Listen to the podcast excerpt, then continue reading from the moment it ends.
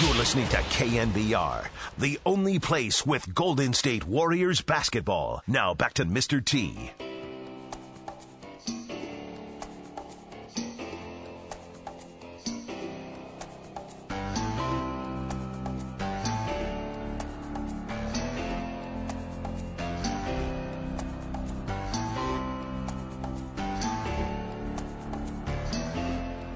Eric Burns, Tom Tolbert with you for another 25 minutes or so. It's time to talk a little Golden State Warriors hoops with Charles Jenkins out of Hofstra University. Charles, what's going on, man? Hello? Yo, can you hear me? Yeah, I can hear you. How you doing? I'm doing good. How are you? Good. How's the off season treating you? Uh, off season was great. What'd you end up doing? I know you went down to I think you were in Las Vegas doing some summer league stuff. Did you get a chance to do any vacations or kind of kick back a little bit and relax, or was it mostly work for you?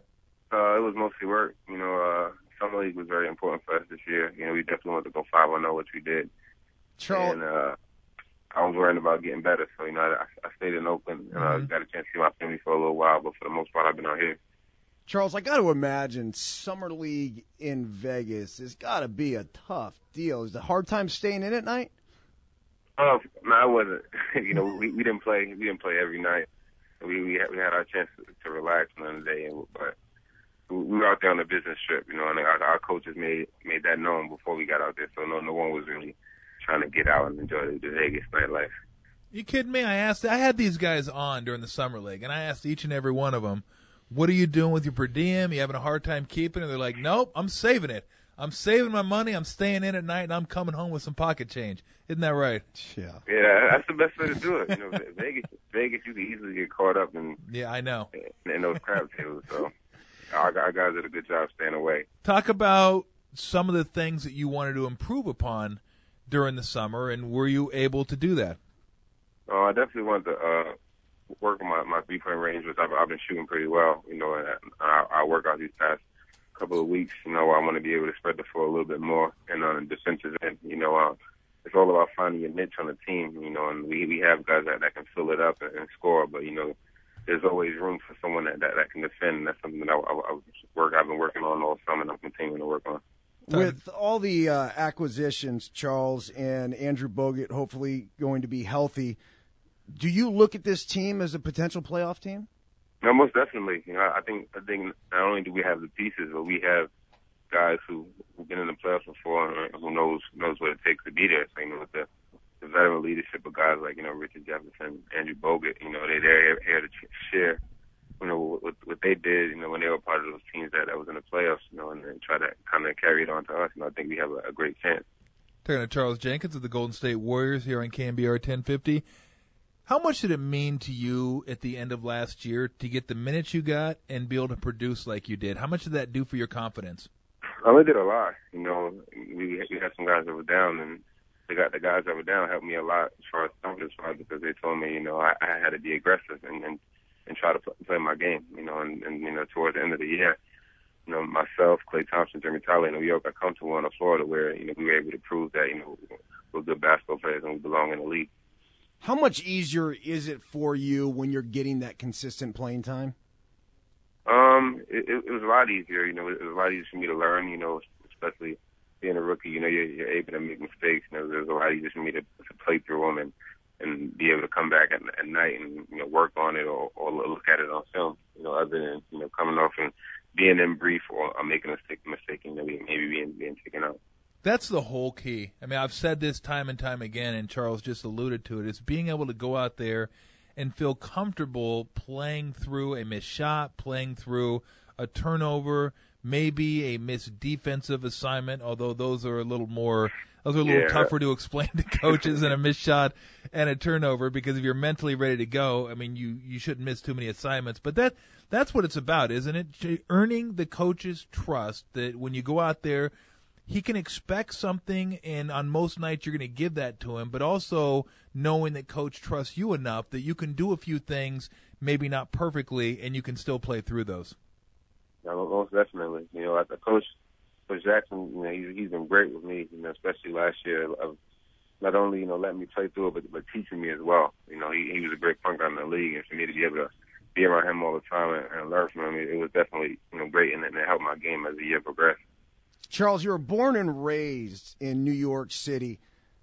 I've traveled back to New York, geez, one week out of each month now. Uh, I'm always rolling by like a lot of the parks that they have, and it seems like they have some of the most intense street ball games I've ever seen. Did you partake in those? I imagine growing up. Uh, growing up, I, played you know when I was really really small, but you know once I got to to college, I I, I kind of you know was, been away from the, street ball things because I always stayed in the gym in the summertime. I was I was always concerned about being on the concrete and and, and maybe and possibly getting hurt. So, you know, I, I always stayed in the gym, but it's, it's very exciting. The summertime is big in New York, especially basketball. You know, that's when you know, everybody come out, all, all the local neighborhood guys, all guys from overseas, maybe a, few pros come down and, and, and play in those games. You know, from from what I hear, it's, it's been a great a great turnout for these past couple of years, but I've, I've been kind of been away from it. I know I've talked to you about this before, Charles. You list uh, Pearl Washington as one of your favorite players growing up. I'm wondering if you've had a chance to sit down and talk to Chris Mullin at all about his experience growing up and playing ball in New York and also playing in the Big East when Pearl Washington and Patrick Ewing were playing and Big East was the king of college basketball. Uh, very briefly, you know, but not much. You know, most most of the things that we've been we've speaking about is you know my my situation out there where I'm in here, and as far mm-hmm. as you know, staying in the gym, uh, always looking to get better, you know, and uh, as, as well as being able to, to produce when my name is called. You know, uh, I haven't really got had that long of a time to talk to him to yeah. reflect on the great career that he had. But you know, every time I see him, you know, he he always you know bring up house show or, or the fact that we both um one of three players that uh, won the New York City Player of the Year three years straight. Talking to Charles Jenkins here on KNBR. You, along with uh, other members of the team, Chris Mullin in, included, have been doing the Go Back to School Week this week, uh, getting the kids ready to go. What have you been doing? I guess you were down at Aptos Middle School today.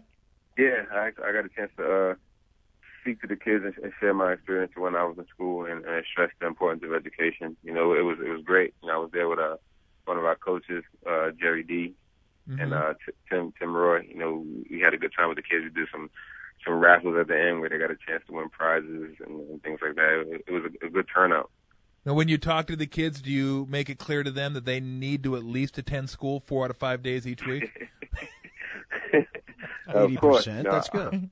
I, I, I always tell them tell them the, the consequences I, I had, and when I was young, from when I when I didn't do well in school. So you know, that, I, I, hopefully that they learn from what, what I. What were the What were the consequences, Charles? I couldn't play basketball. Mm, that was a tough one on you, I'm sure. Yeah, that that, that was the toughest. That's the toughest thing that, that they could take away from me as a kid, especially when there was a, a basketball hoop right across the street from me that, that all the kids played on. So I'd be outside, you know, crying in the window just because I couldn't go out and play. And how many times did that happen to you before you said, "This sucks"? Uh, it happened to me in sixth grade. I remember mm-hmm. vividly because they, they took everything. They took the TV, the games, everything. I was, Ouch. I was they weren't but, playing uh, around, were they? The yeah. first time. That's coming down, coming down heavy. tough. Yeah, the first time was tough, and then uh, the last time I had it in probably eighth grade, and Mm-hmm. I was I was like, all right, no, this is not going to happen again. That it wasn't like okay, the first time you do it, it's a TV. The second time, it's a TV and this. The first time was like bring the hammer down. I guess that uh, that resonated, didn't it? Yeah, the first the first time was everything. The only thing I had to do that that was entertaining was my homework. That's a rough one. Yeah, I, I remember the first time I got dinged. I think it was uh, go straight to your room. That was it. I no TV. I had to spend the entire day in the room, but I did have a Nerf hoop and a Nerf basketball to keep me busy, and I had some unbelievable games between Bob McAdoo and Paul West Westphal. Not West. Yeah, I guess it was Paul Westphal back then. So that kind of kept me busy when I got in trouble. And then my parents said, "Okay, you're having too much fun." When they took the Nerf hoop away, that's when it became devastating. I think it was deadly. Nothing to do except stare at my Larry Bird Magic Johnson poster. That was no good. Didn't enjoy. Didn't enjoy that one bit. So you had a Larry Bird poster in your room, and then it was just Larry a few, Bird Magic just, Johnson Converse. just a few years later when Larry Bird would be schooling you on the basketball court. This is correct. Well, Burnsy was a Hall of Famer, and I was not. what do you got planned between now and camp, which should be? God, when's camp start? It's got to be what, maybe three weeks away, four weeks away, something Yeah, like that. Uh, two weeks. Uh, Two weeks, week wow. October, yeah. So, how did you get yourself ready? Do you continue on with the same routine, or to maybe taper off a little bit so when camp starts you'll be fresh and ready to go? Uh, nah, when, when you taper off, you to get, some people get out of shape. Yeah. Something I'm, I definitely don't want to happen. So you know, most of the guys are back, and, and we're all preparing for for a good year. So we all we all getting in the gym. You know, everybody just either continuing to, to stay in the shape they're in, or trying to get into better shape and just prepare for the season. So it's been some, some great for these, these past two weeks, and everybody been been back, and everybody been in the gym playing playing pickup games and getting ready. Where did you learn? Because the one thing I love about you, Charles, and watching you play and talking to you is I can tell you're gonna. I mean, you're gonna work your butt off, and you're gonna continue to work your butt off, and it's not going to be for a lack of work that either you didn't make it or you didn't get minutes or whatever the case may be. I mean, you're going to squeeze every bit of ability you have out of yourself. Was that something your parents instilled at you at an early age? Uh, I, I think I get that that's from my, my mom and my dad. Yeah. You know, I've always, I've always seen, you know, them continue to work hard. You know, on days that they didn't feel well, or, or, or days where they really didn't want to be there. Like my dad, at one point, he was working three jobs, and I remember seeing him just tired, like he- to to the point where he, he just needed to sit down for maybe ten minutes and just close his eyes, but at the same time having to get in the shower and, and go to his next job. You know, me having opportunities at basketball, which is you know, not that many hours out of the day. You know, I might as well give it everything that I have.